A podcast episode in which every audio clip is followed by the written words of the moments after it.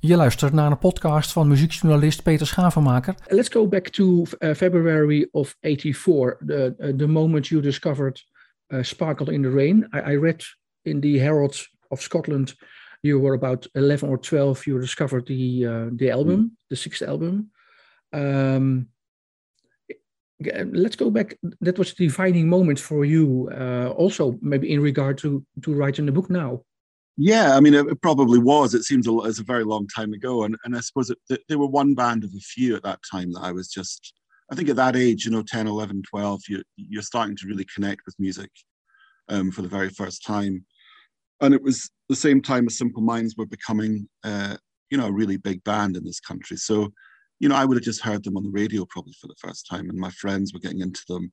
Um, and U2 as well. You know that connection with U2, which I write about in the book, I think was quite important for a lot of a lot of kids at that time in Britain. That that you know those two bands seemed somehow to come as a package in some ways. You know, if you liked one, you tended to like the other. So that that that was kind of what was going on in my life. You know, obviously at the time it didn't feel like a a hugely kind of profound turning point. I never imagined I would write a book about them, but um, you know, I, I quite instantly I think connected with the music and the feel of the music. And um, that's what was so lovely about Simple Minds and, and about them becoming, you know, a commercially successful band relatively late on in their career is that you you could then go back and listen to, you know, six, seven records that they'd made prior to that. You know, that was a really that was a really profound experience for me um, because those records are so diverse. So um, there was the kind of the moment of reckoning of hearing Sparkle in the Rain and Waterfront and, and Speed Your Love to Me and those amazing songs. Mm-hmm. And then the added bonus of, of being able to to find all this other music as well. Um, yeah. That was very exciting. Uh, you felt exciting about their albums. Can you explain me uh, how uh, what was what was it like or? I think just the power of it, you know, at that time. Um, I mean, listen to Waterfront. I think it's a, it, it's still a very exciting potent piece of music. Um, there's a power in there, and there's also a kind of elemental sense of of, of kind of yearning, I suppose, which is maybe a quite a Celtic thing, a Scottish thing.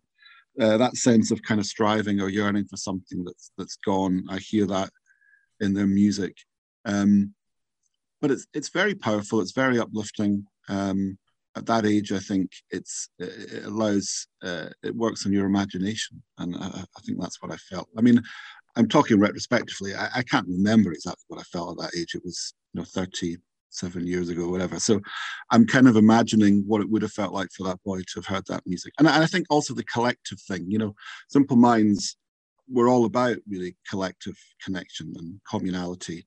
And, you know, me and my friend were all, were all listening to the same records at that point, and my brother, my, my slightly older brother um, we were all listening to, to that music at the same time. And, and that's exciting in itself, you know, when you have that sense of. Yeah, of they were they were talking uh, on behalf of your generation then uh, in, through music. You mean also? Yeah, perhaps so. Yeah, I think so. I mean, anything, I think anything you connect with at that age is going to be important to you because it's it's the first stirrings of something that's going to become a lifelong love. You know, music music is a lifelong love. They're one of the first bands I ever really loved, and uh, so I think in that sense they're just very very important to me. Um, and, and, it's, and it's say, also it's also a base for for writing uh, uh, uh, the book. I think. I think it is. I wanted I wanted to really try and reconnect with that feeling of excitement, uh, and I've, it's been lovely. Lots of people have said they felt quite excited. You know, th- that sense of excitement communicates itself in the book. A things were moving very fast. B there was a certain thrill.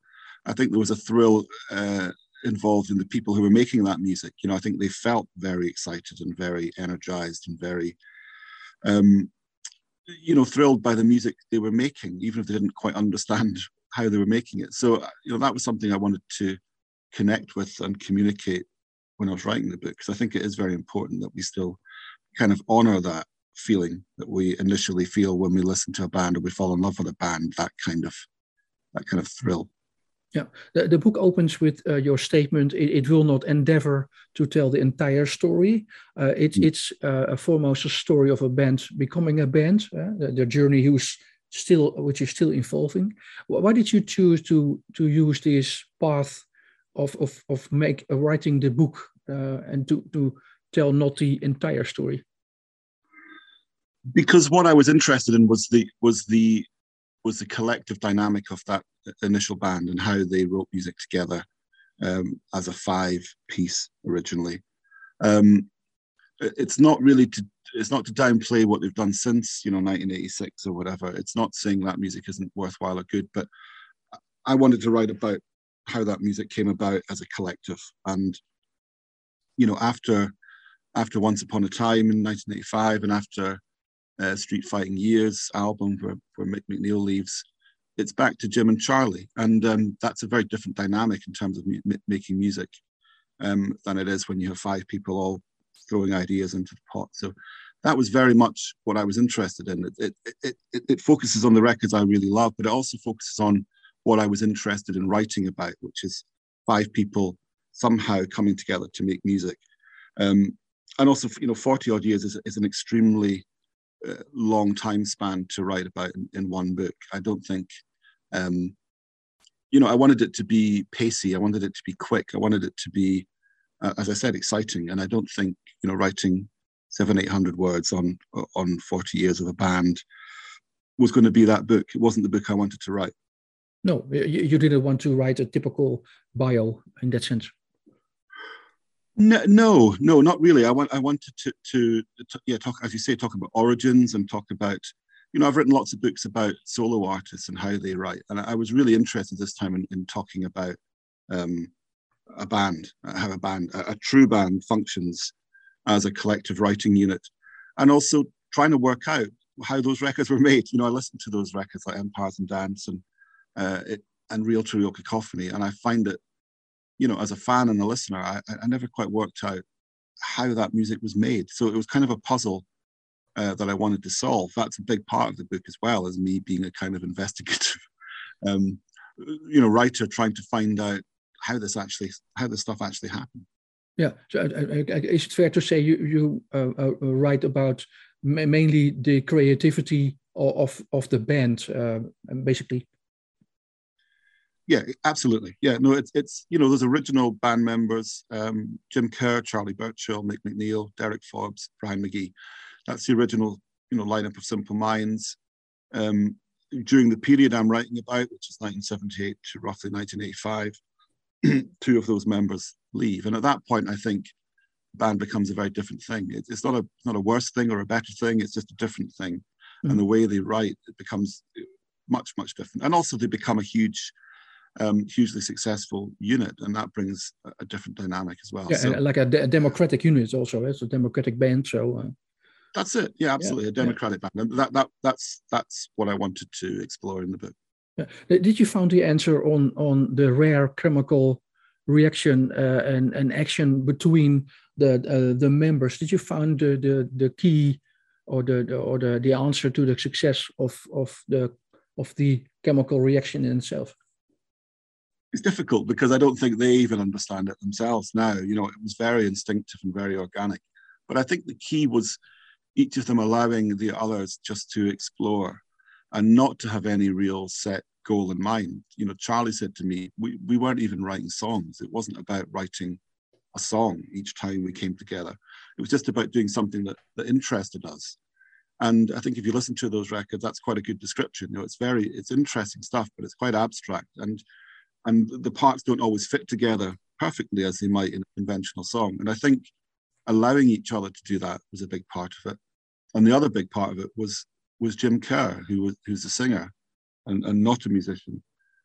And he acted as a kind of a kind of foreman or a manager of the music. You know, he would listen to it constantly um, and identify the parts that worked, identify the parts that he could do something with. And and and sort of they would chisel out a piece of music from these long jams. So I think he was very important in kind of bringing a shape to it. And the rest of the musicians were very important in just allowing each other to really be very expressive. Yeah. Um, and I think that those are the two key elements probably in, in, in what we hear in those records. Yeah, you, you, mentioned Jim as a supervisor on the factory floor uh, on page 898, uh, mm. measuring productivity uh, and encouraging his friends as a director, as a conductor, uh, he, he, was the first one to visualize the shape, uh, offering the big picture. Uh, but but Charlie also has an important role. Do you also see see him as a co-supervisor? Not so much. No, I don't think he was a co-supervisor. I think he was an ideas man as much as the other members of the band. Because as you mentioned, they also worked really hard, and productivity is a good word because you know Jim, uh, you know, is a very hard worker, and the rest of them were playing all the time.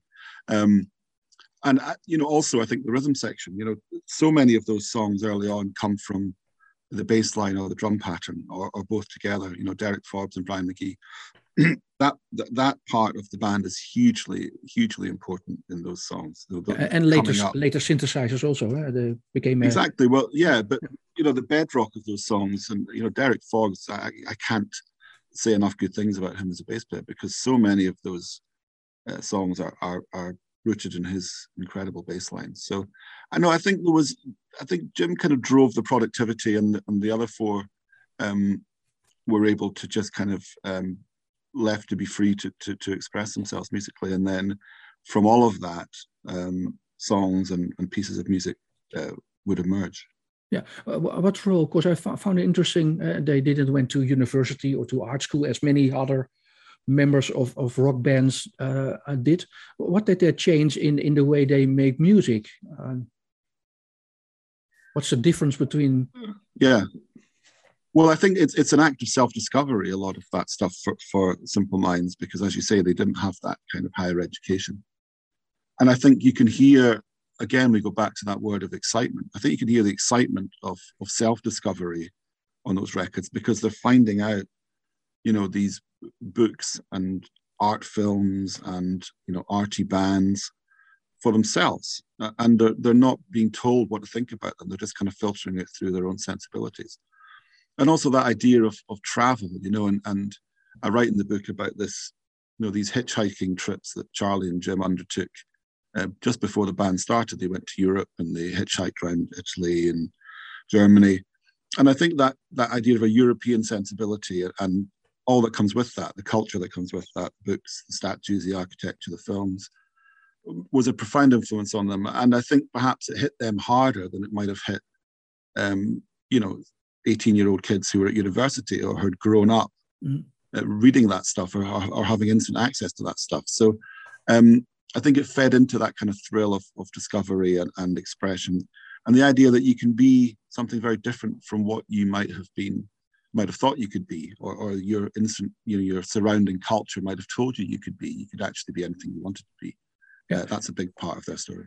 Yeah, you're right about the hitchhiking on page 26, uh, on which you write Charlie uh, for, for Charlie, it was a formative uh, thing. Uh, and also, it, it was interesting for me as a follower of krautrock and having done lots of interviews with krautrock artists. it, it was a, very interesting, there was a huge connection from the start with Simple Minds and, and krautrock, or at least the continental music. Um, is, is it still going on the the, the connection between uh, uh, the continental Europe and krautrock. And can you still hear that nowadays? Right? In Simple Minds, um, yes.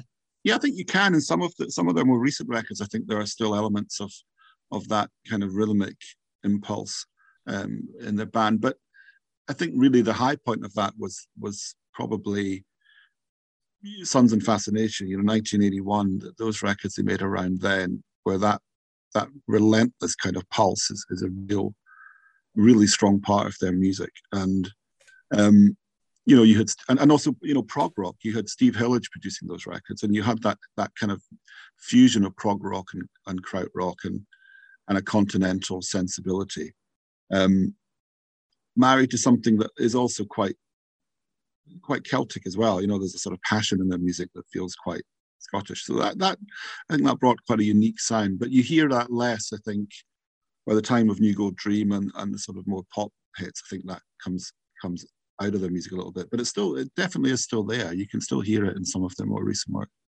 Was it one of the things you discovered right, writing the book about that connection between uh, with with krautrock and certainly not uh, wanted to connect with Americana?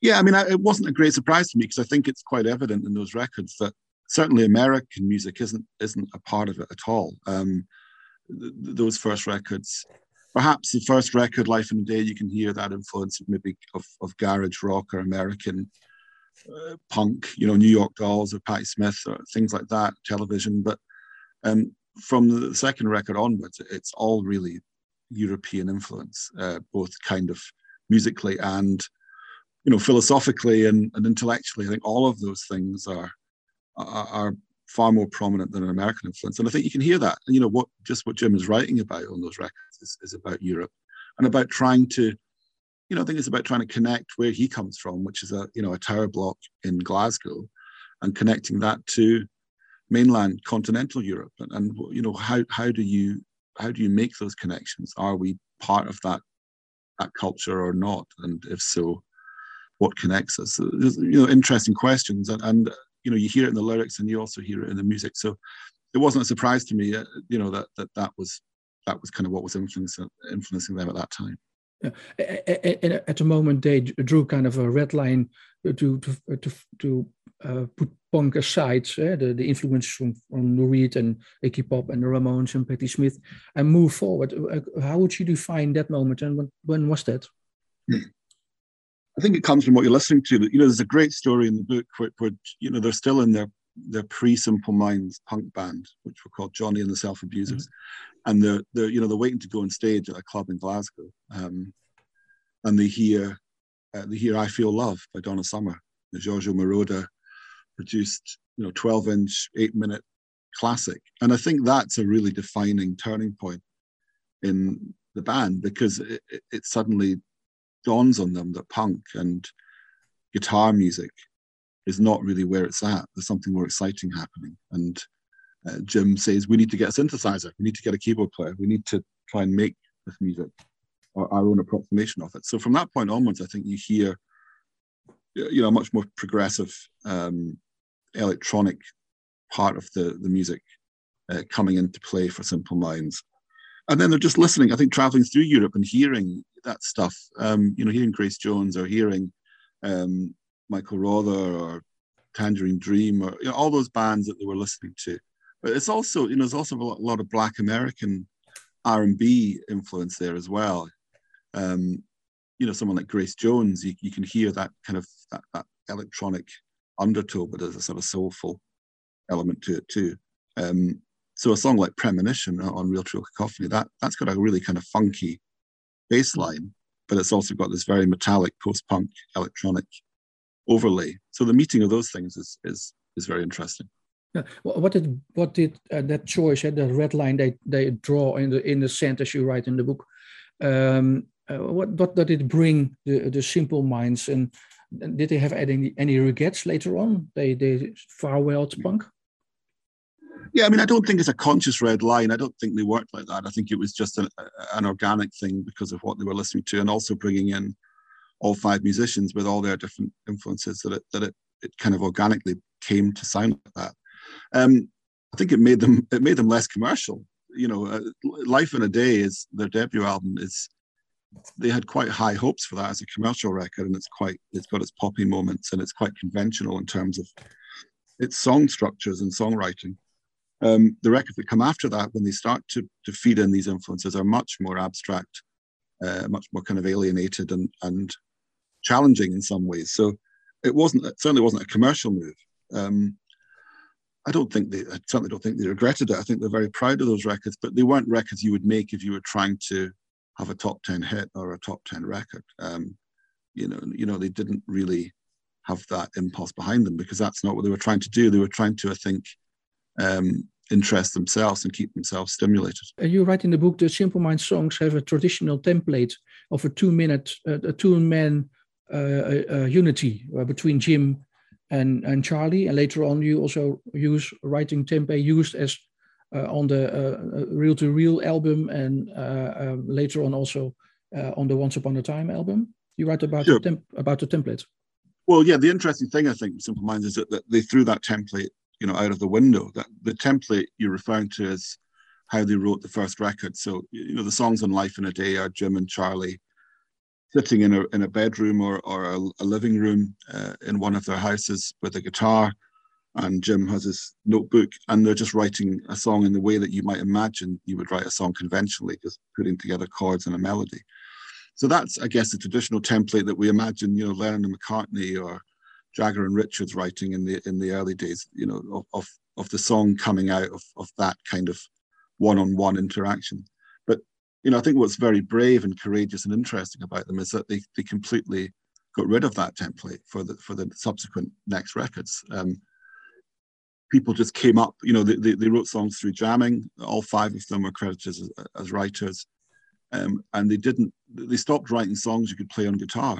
You know, that's the interesting thing. You stop writing songs that you could sit down and say, this is a song and just play it through. There, there were songs that came out of that process of kind of chemical creative combustion between the five of them. So, um, so there wasn't really a template uh, for the next five or six records at all. And then um, it comes back into play, I think, with Once Upon a Time. Um, they start, I think, they start to yearn to write more conventional songs again, songs that, that, that kind of are more structured. Um, so that those two records kind of bookend my book, Life in a Day, Once Upon a Time, um, because they they are the beginning and end, I think, of, of them writing those in that template uh, uh, way that you describe. In between that, it's really a free for all. You know, it's a very very kind of febrile um, process of, of everyone just uh, putting in their ideas. And, and that really, that, that, that was what interested me most about the music they made at that point. Yeah. On, on page 59, you refer to an article in NME, the music magazine, on October 14th of 78, uh, in which the magazines write the band that everybody's waiting for. How important was it uh, that Simple Mind, uh, Simple Minds were um, uh, getting more ground and getting more successful for the uh, the uh, English and Scottish music industry? Well, it was really interesting because yeah, there was this kind of um, hype started surrounding them, partly because um, you know they hadn't they hadn't played in England um, at that point. They hadn't gone down to London like so many other bands had done to, to play to the music press or the record executives so there, w- there was this kind of feeling of who are they, you know, and, and a, a, sort of mystery around them, but also a growing sense of expectation, which I don't think helped them very much with the first record, um, because most people who heard it felt a little bit disappointed with it. So I think they were very clever in staying in Scotland, only playing in Scotland, building up a really, really impressive reputation very early on in Scotland as a live band. Um, and and the record executives had to come to them. You know, they had to fly up to Edinburgh, Glasgow, Dundee. Uh, the, the producers had to come up to, to Scotland to see them. So that built a, a certain amount of expectation and mystery. And but of course, the, the other, you know, the downside of that is that by the time they made their first record, Life in a Day, people were expecting something quite extraordinary. And um, and the band certainly feel, or elements of the band, and Jim Kerr certainly feels that that the album didn't achieve that. It was a bit disappointing. Mm-hmm. And what, what, place does it have in their in, in their career, real life, the first uh, album from '78? Uh, life in a Day, the first yeah, record. Yeah, yeah, uh, mm-hmm. Yeah, Life and Day was 1979. Actually, it came out. Um, I think it's it's a slightly a, a slight anomaly of a record. It's not it doesn't really sound like anything that came since then. It, it's very uh, very full of, of the influences of the band and what they were listening to at that time, like, you know, Magazine and the Velvet Underground and Doctors of Madness and Cockney Rebel and, you know, all these bands. You can really hear Roxy music. You know, you can hear all those bands quite overtly in that record. So I think they're still finding finding their feet.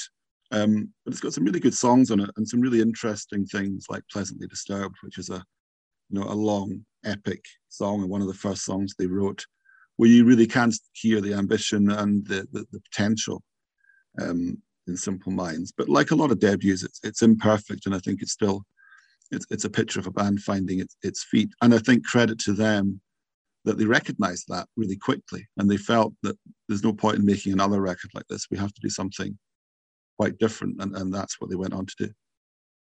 Yeah, in 2005, I interviewed uh, uh, Jim myself, and he was telling me, uh, and we we learned a lot when we were young in the beginning of the of the, of the 80s of our success, uh, and I think it was better uh, if we have stepped back sometimes to and take some rest. We were too eager. Do you agree with uh, what we what he is saying?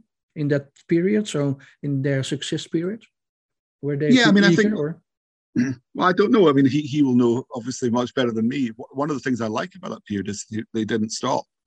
I like the fact they were just kind of continually making music without an awful lot of reflection or a lot of um, forethought in many ways, and and I like that. But it's certainly not something you can continue to do for forever. You know, I think there is a point, a natural point in a band where you have to take stock and, and have a have a have a rest and and also not everyone can do that. You know, Brian McGee, the drummer, left in 1981 because I think the lifestyle was just was too much. It, he needed a break, and the band at that point weren't willing to, to take a break. So it does have its its kind of negative side, that relentless, obsessive quality. But I like the fact that they were that obsessive at the time because I think it did make for some extraordinary music. That intensity of of being in a band, and also at that age, you know, when you're in your early 20s or late teens, there's not a lot else that you're interested in at that point. You don't have a lot of other responsibilities. You're really just you're just focused on the music and, and obsessive about the music. And I can hear that in those records, but I certainly understand why at some point you need to you need to take a break and kind of try and pick is, stock. Is it is it mainly Jim's obsessive uh, way to to move Simple Minds forward, or is Charlie also involved in it? Or yeah, I think. I mean, I think Jim. Uh, they would all acknowledge Jim was the leader and is the leader of the band. Uh, you know, it's his vision really that that that drives the band, and and I think his work rate and work ethic probably drove the band even even back then. But certainly, you know, they were all really invested in it. Charlie, of course, is you know hugely invested in it, and in terms of coming up with musical ideas, um, it's in many ways it's him that keeps the band going because he's now the you know the main musician in, in the in the group. So um, you know, I think they all added to it, but Jim certainly is, you know, the one I think who very early on and continues to have that vision for the band and that drive to keep it. They've done things together. Jim and Charlie now are very much the kind of uh, the heart of Simple Minds, um, certainly as a studio entity, and um, they seem as fired up as ever. I think they're still very much engaged in making music together. Yeah, is it a blessing in in in, in the cooperation between Charlie and Jim? Uh, Jim is not a uh, not a musician, uh, but Charlie uh, says it, it brings freshness to everything they uh, create. What did it help in, in writing all those uh, great songs? Jim is not um, a non-musician. Well, I think a couple of things. I mean, yeah, what Charlie said was that you know every time I play some music to Jim, he's kind of inspired by it because he doesn't he doesn't understand the mechanics of it, of how it came about. It sounds fresh and sounds exciting. It, it sounds like um, new songs every time he plays an idea. I, I, I that's what he said. I mean, I think he's probably, you know, probably exaggerating slightly for effect, but I think it's that idea of, of because Jim, you know, doesn't uh, get under the bonnet of the music in that sense. Uh, you know, he's, he hears everything with a kind of a sense of wonder um, if it's good and it hits them in different ways. So I, I, think that's always been very refreshing for Charlie because Jim is a very receptive um, collaborator, and also the idea that he can sort of stand outside the music. And and I, you know I write that in the book that that you know, I think they were very lucky to have someone who could completely kind of stand outside the circle of music making and hear it from a completely different perspective. Um, and pick up on things that, that they probably wouldn't have picked up on uh, as they're making the music because they're just so kind of involved in it. So Jim was the kind of outside ears. At the same time, he's very lucky because he needs their music. Um, he needed that impetus in order to write the words and to sing the songs and to write the melodies. So, um, so I think those couple of things, you know, set Jim apart and make him a really, a really receptive collaborator. You know, to the early band as a five piece, and, and now as with Charlie. You know, whatever incarnation of the band you're talking about, um, he's very open to inspiration, I think. Yeah, and so in that sense, it's a blessing for all the songs. Absolutely, yeah. For every song they write, I think you know it, it hits them a different way, and and there's certain certainly songs, um, you know, where Charlie would say, "Well, it didn't didn't sound like it didn't sound like anything to me," but you know, someone somewhere in summertime is a good example where there was just one one note um, on the guitar, and and the way it interacted with Mick McNeil's keyboards uh, just a split second in three hours of music. And, and Jim, it just something in it hit him, and and the song grew from that. So it's it's just having someone who can kind of pick up on that. Je luistert naar een podcast van muziekjournalist Peter Schavenmaker. Um, if, if, if you read the book, I think uh, all, all, members you interviewed, especially Jim and Charlie, uh, which of course are, are on the fo- uh, front, are, are, very open to you. Do you uh, do you agree when you uh, expired when, when you talk to them? They were very open because mm. Also sending you emails to verify things, and um, it's very open conversation between you and and and the members. Yeah, well, I'm I'm very pleased you think that because I, I I I do think it was very open and it was a process because obviously you know you have to in some ways gain their trust and and and make sure that that they're happy and that that they're comfortable with what you're doing and that you know that that helps over time the more you talk to people and um, I wanted them to be open, and I think they're naturally, as people, very open and honest, and they, they, don't have a lot to hide in their lives. So I felt that they were very receptive to that. And what I like about the book is you get a sense of, of what was happening at the time, you know, when everyone was actually there.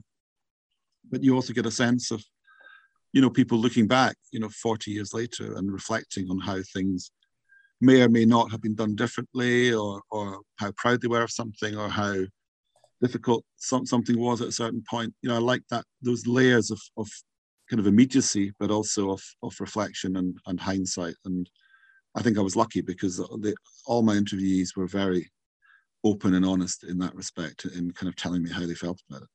Yeah, do you, do you, uh, did you have to convince them uh, about writing the book, or they were they open right away?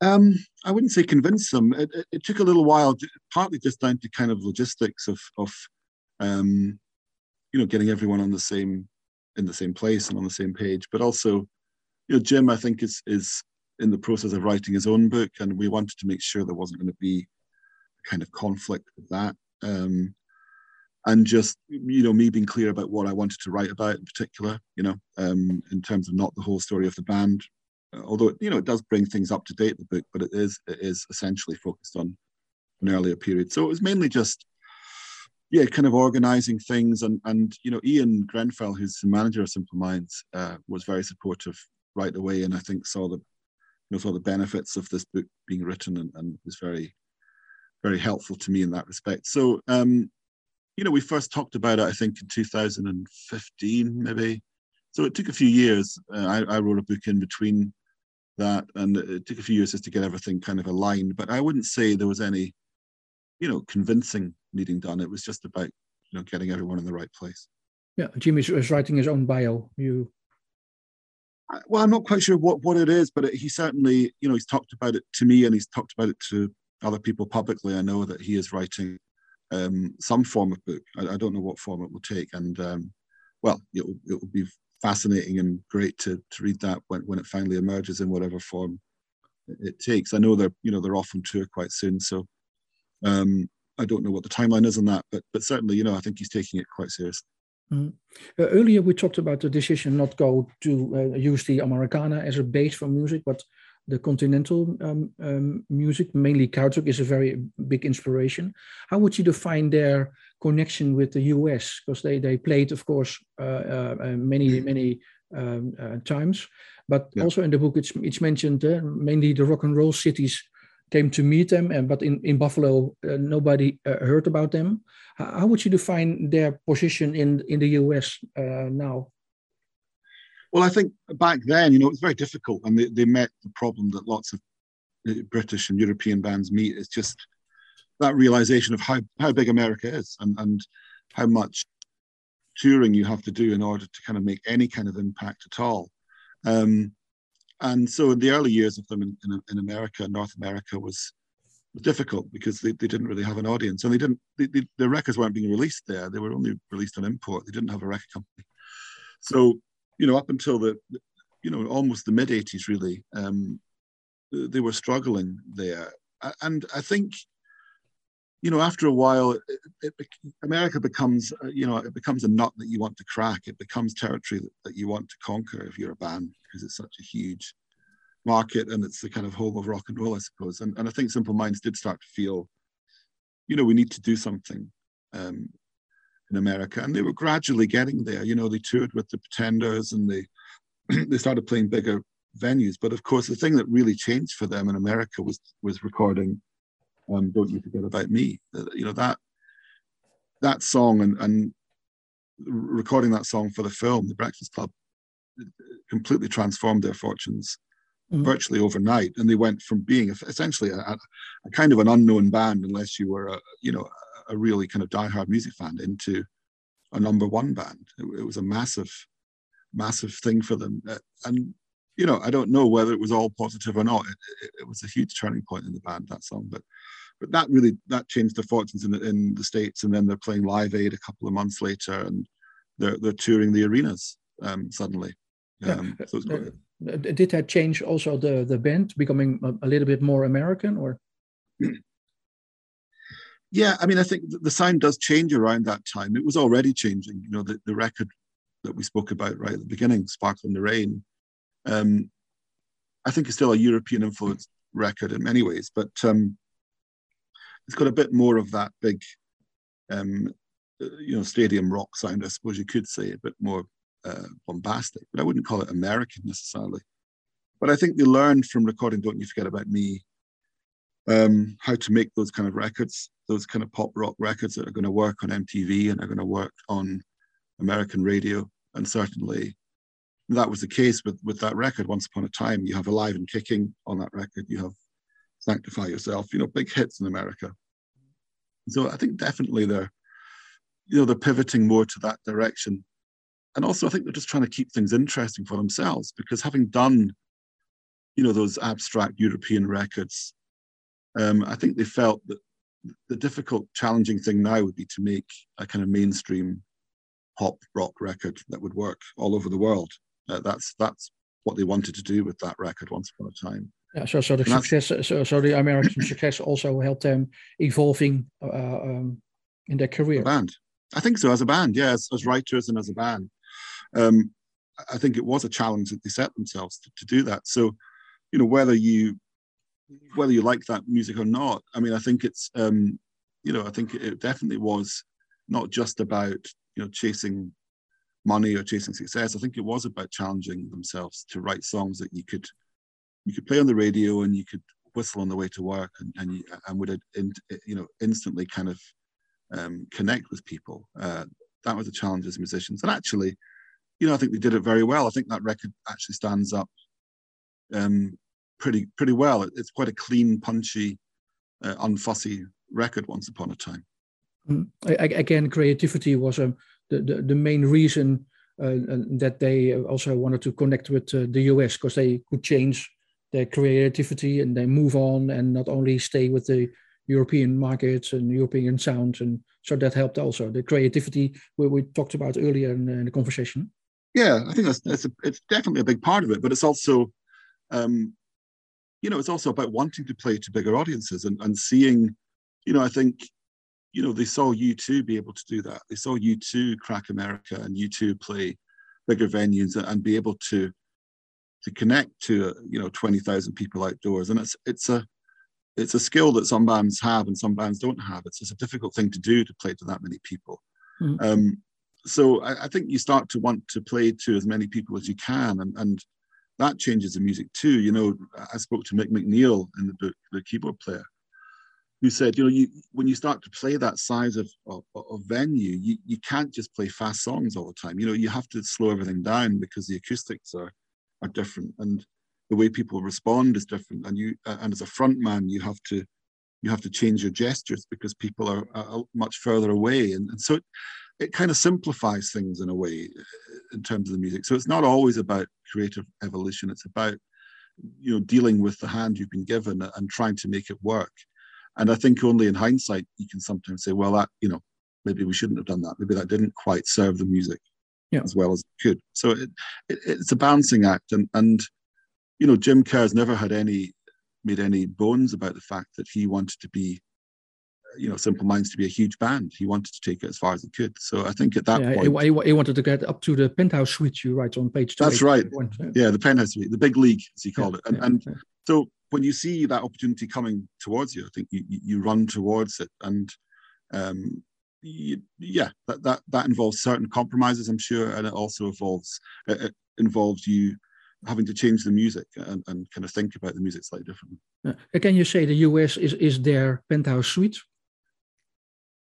Jim was well, always think, dreaming about uh, taking it big and yeah i mean i think just because it because it involves selling so many records if you've got a top 10 record in the us or a number one single in the us then you are in the big league and you are selling millions and millions of records and, and millions of people many millions of people are, are hearing your music. So uh, i suppose by definition that's the penthouse suite that's the top floor.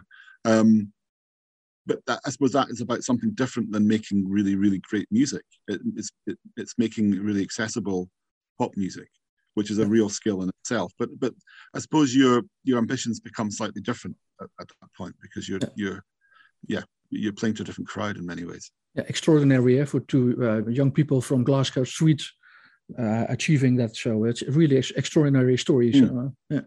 Uh, in, in, the book, of course, you also have, write about the relationship between U2 on page from page two five five. Uh, in the beginning, was kind of a pulse apart, and later the gap uh, narrowed. You uh, you write also in the Herald of Scotland, which was a very interesting article um, by uh, Tenny Jameson in February 13. Um, he writes, U2 borrowed a lot from uh, Simple Minds, and Simple Minds were ahead artistically for a long, uh, long time. W were there any uh, competitors for many years, or uh, between U2 uh, or uh, and Simple Minds, or?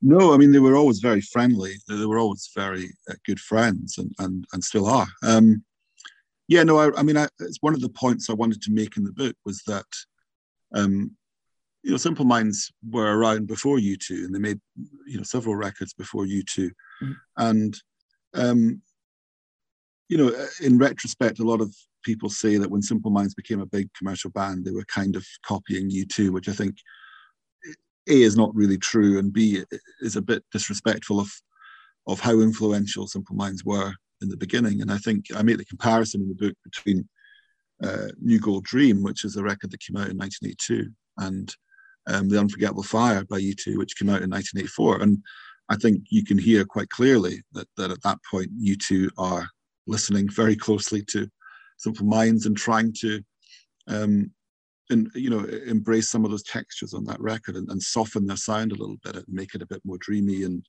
atmospheric. And, and, and Bono has been completely upfront about that. So, but is Jim um, upset about people saying uh, uh, uh, U2 uh, uh, uh, and Simple Minds in the discussion. Simple Mind borrowed from U2, and U2 is bigger. And is, is Jim about, con concerned about it or upset about it, or? I don't get any sense that he's upset about it, but I think at the, at the time, you know, people started calling Simple Minds U3. Yeah. Um, I don't think they liked that very much. I, think, I can imagine. You know, yeah, they felt that was pretty disrespectful and and also kind of musically a little bit ignorant because there's not an awful lot there that connects them actually uh, when you listen to it. But so I think people go for the short version, and uh, so that there was that kind of uh, negative comparison for a while, and I felt that was kind of unfair and wanted to set the record straight a little bit um, because so that's why you, you wanted to make a point and uh, write about about it extensively in the book so the the the, the right picture uh, how what happened so kind of yeah but i think it's also really interesting when ba- bands are very close and they kind of influence each other and there's no doubt that, that that as much as U2 i think borrowed things from simple minds as i mentioned before you can see or, or hear you know simple minds um, around about 1983 when they're, they're playing festivals with U2 and they're watching U2 and Bono um, manage these big crowds and, and play their music in a way that's really getting through. I, there's no question, I think, that Simple Minds learned from that. And, and that when they became, you know, a year or two later, they became that kind of band as well, a big arena band or a big stadium band. Um, they, they, they, they used those lessons that they'd learned from U2 uh, at that point. Do you do you find uh, Jim and Bono in in that sense as a frontman alike, or, or? I think they're quite different, really. Uh, essentially, quite different. You know, I thought you know Jim has always had this kind of um, coiled charisma. I think you know certainly uh, in the early days, you know, it was all about stillness and um, very fluid movements and being quite understated but very powerful in that and quite feline and graceful. Um, you know, Bono, I think, is a much more kind of kinetic, um, rabble rousing kind of frontman. I mean, they're both, I think, fantastic, um, but they're, but they're different. Uh, uh, but I think inevitably, when you start playing stadiums, you have to be a bit more obvious. And I think Jim did become more, you know, about you know, let's see your hands and, and gesturing to the, the back of the room and um, so and, and you know introducing the band and all that kind of slightly show busy stuff that I think comes with with playing to big crowds. So, but I think in their essence they're they're very different. I think they approach the art of being a front man um, quite differently. But but what they do both have is that idea of connecting to a crowd, having a real connection to their fans. I think they've always they've always felt that's incredibly important. I think they've always felt that at heart, Simple Minds and U2, they're both live bands. You know, what they do is really, in essence, about being out on stage, connecting with people. Um, the records are great, but but really that's what that's what they're all about is playing live. And I think that's probably at the heart of, of both of them. Yeah, although uh, they didn't want to uh, uh record uh, uh, "Don't You Forget About Me," uh, they mm. didn't want to record, record it at all. Uh, because they, it was other people's material. Um, it, it, became their their icon hit, I think. do you agree? Yes, I do agree. It's ironic, you know. Yes, I think you know. Again, I think I write in the book and say, well, if you know, if you stop most people in the street and ask them to name a Simple mm-hmm. Mind song, they would say, "Don't forget about me." So, in that sense, it is their biggest song. And yes, they were very reluctant to, to record it because, it, of course, it's not their song. It's not. It wasn't although it wasn't recorded by anybody else previously, it was written by by other people, and it was uh, Keith Forsey and uh, Steve uh, Schiff, who uh, he was Schiff. Uh, uh, as a guitar player and songwriter at Nina Hagen for previously. That's right. Yeah, of yeah. course. Um, you know, and they, they were, you know, Keith Forsey was was effectively a kind of jobbing songwriter in, in Hollywood at that point. He was writing songs for films, and um, so you know they they felt that's not really what Simple Minds were about, but the problem was, and this kind of goes back to what we were talking about with America, is that you know their American record company A and M had finally said, "Look, you know, we are going to make you a big band. We are going to get behind you, um, but we want you to record this song. This will this will really help." So they were put in quite a difficult position because they didn't particularly want to record this song um, for various reasons, partly because they didn't think it was all that good, and B, because it wasn't their song and, they wanted to do their own music. So, uh, and eventually they were persuaded um, that really they should give this a shot because it would be good for them. And so it's always had that slightly strange position in their catalogue, and I think they've always had a slightly strange attitude to it, in that they've they've never they've never completely embraced it because it's always felt like something they did a little bit under sufferance, and also that they kind of did it as a throwaway. You know, they didn't expect it to be a huge thing. It, was done in an afternoon, um, and so it went on to be that it, it, went on to become this enormous success and a kind of defining song for them. Do, do you feel that they, they embraced it uh, already, or or still, or is it still something different and it because it's not theirs, or? Yeah, I think they're I think they're now probably at peace with that and, and they're quite philosophical about it. But you know, and they both say in the book when I spoke to them about it, you know, Charlie said, says, I think, you know, I listen to it now objectively and just hear a really good song. You know, it, it's, um, it's fine. It's nice to have a song like that, but I, I don't think he, he kind of loves it in the way that he would love, you know, other Simple Minds songs. And I think they all feel that Alive and Kicking is a much better, much better song. And it's it's interesting when they play live, they never finish with "Don't You Forget About Me." It's never the big final encore. You know, they put it in the middle of the set. Yeah, that says it all. That says it all. Yeah. yeah.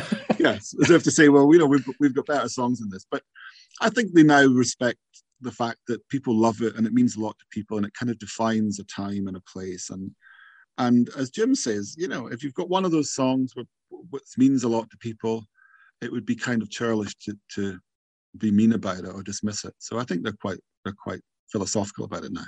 Am I correct in research? He, uh, Keith uh, Forsey um, was uh, related to Amon so the krautrock um, uh, formation. Yeah, yeah, he was a percussionist in, yeah, in and a drum machine. He programmed the drum machine. I, I, read so. So that's why there's a link also again between Simple Minds and krautrock. Yeah?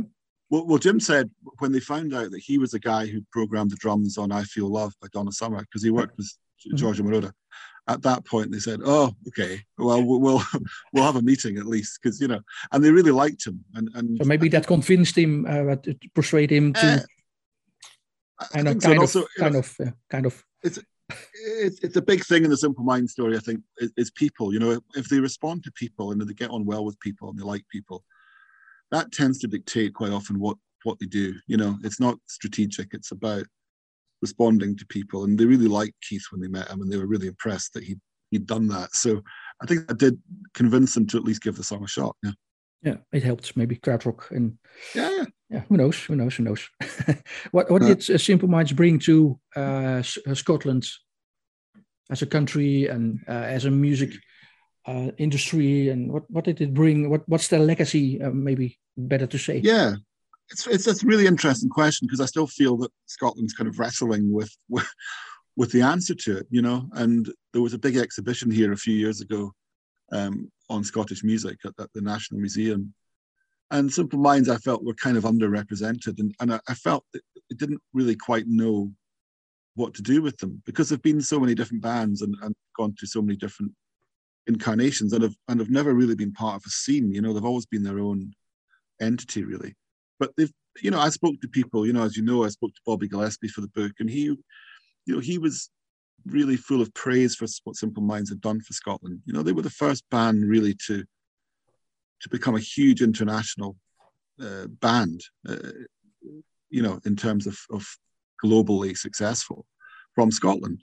And they also helped a lot of people in, in scotland you know i know for a fact that they've you know they've donated equipment they're very encouraging they like you know, to use Scottish support bands.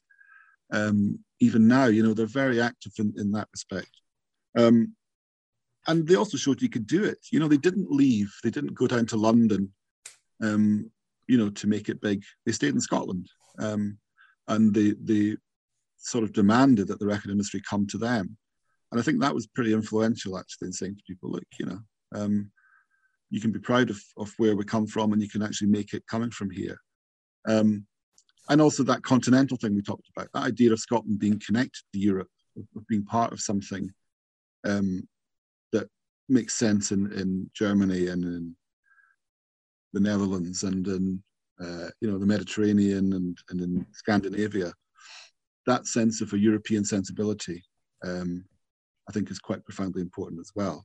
Um, yeah, but it's interesting to to hear uh, Scotland uh, uh, uh doesn't um, see the real uh, Scottish identity of, of Simple Minds because they changed uh, uh, being a band in so many different uh, ways. I was very surprised. You said during the exhibition they were kind of uh, uh, not ha- not have a big role. I'm very surprised you said that, John.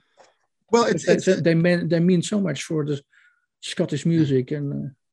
They do, and, and there's a huge amount of love and respect for them in Scotland. Don't get me wrong. I just think because Scottish music is quite scene based, and you have, you know, at that time when when Simple Minds were coming out, you had, it was just before you had, you know, postcard records and and fast product and these very kind of very cool independent record companies um, and scenes. And, and, and simple minds weren't part of that. They'd already just kind of made it before then. And so they didn't quite fit into that post-punk thing. And then they became uh, this kind of abstract electronic band. Then they became a kind of post-new romantic pop band. Then they became a rock band. Then they became, you know, and so on and so on. And so I think it's just a difficulty of categorization, which I think is a good thing. You know, I think it's nice that we, we can't categorize Simple Minds really, but it does mean when you try and sort of place them uh, within uh, a sort of in a legacy sense within a country's music scene, it's tricky. And and as you know, quite often people go for the short version, and it's and it's you know it's Don't You Forget About Me, it's Live Aid, it's it's Belfast Child, all of which are, are, are huge achievements in themselves. But and this comes back to why I wanted to write the book. You know that that very early, um, kind of less commercially successful music kind of sometimes gets overlooked, and I think Simple Minds deserve hugely deserve their place before they became a huge band um, as a very influential um, and just a brilliant band, you know, a, a brilliant Scottish band, yeah. Um, who who also then then took it to the world, you know. Yeah, a very heroic story. Eh? You, you said about uh, about. I think so. Yeah. Yeah. yeah, yeah. Uh, uh, did you feel more exciting after writing the book and doing after all, all, the research, we started about you felt exciting hearing Spark in the Rain when you were 11, and now you finished the book at, I think you're 48, 49, probably? 48. 48, sorry.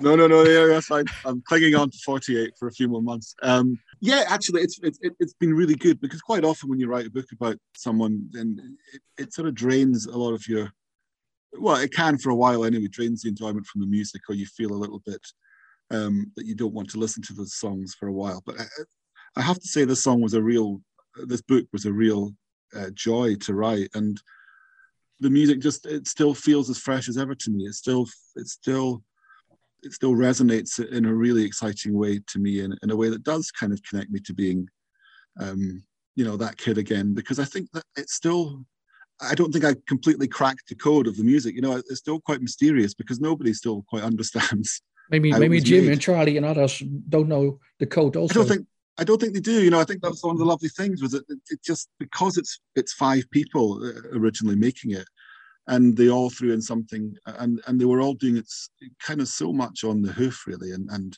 so quickly that it, it, you don't really solve that that puzzle, and I'm quite pleased about that. I just wanted to express, in some ways, how much I loved it and how exciting it was, and and how proud a lot of the people who were involved are of that music, and so. Um, so no, I still feel really energized by the music. I still I still put on put on my Simple Minds records pretty regularly. Yeah, an interesting story from the first show in Satellite City on January 17th.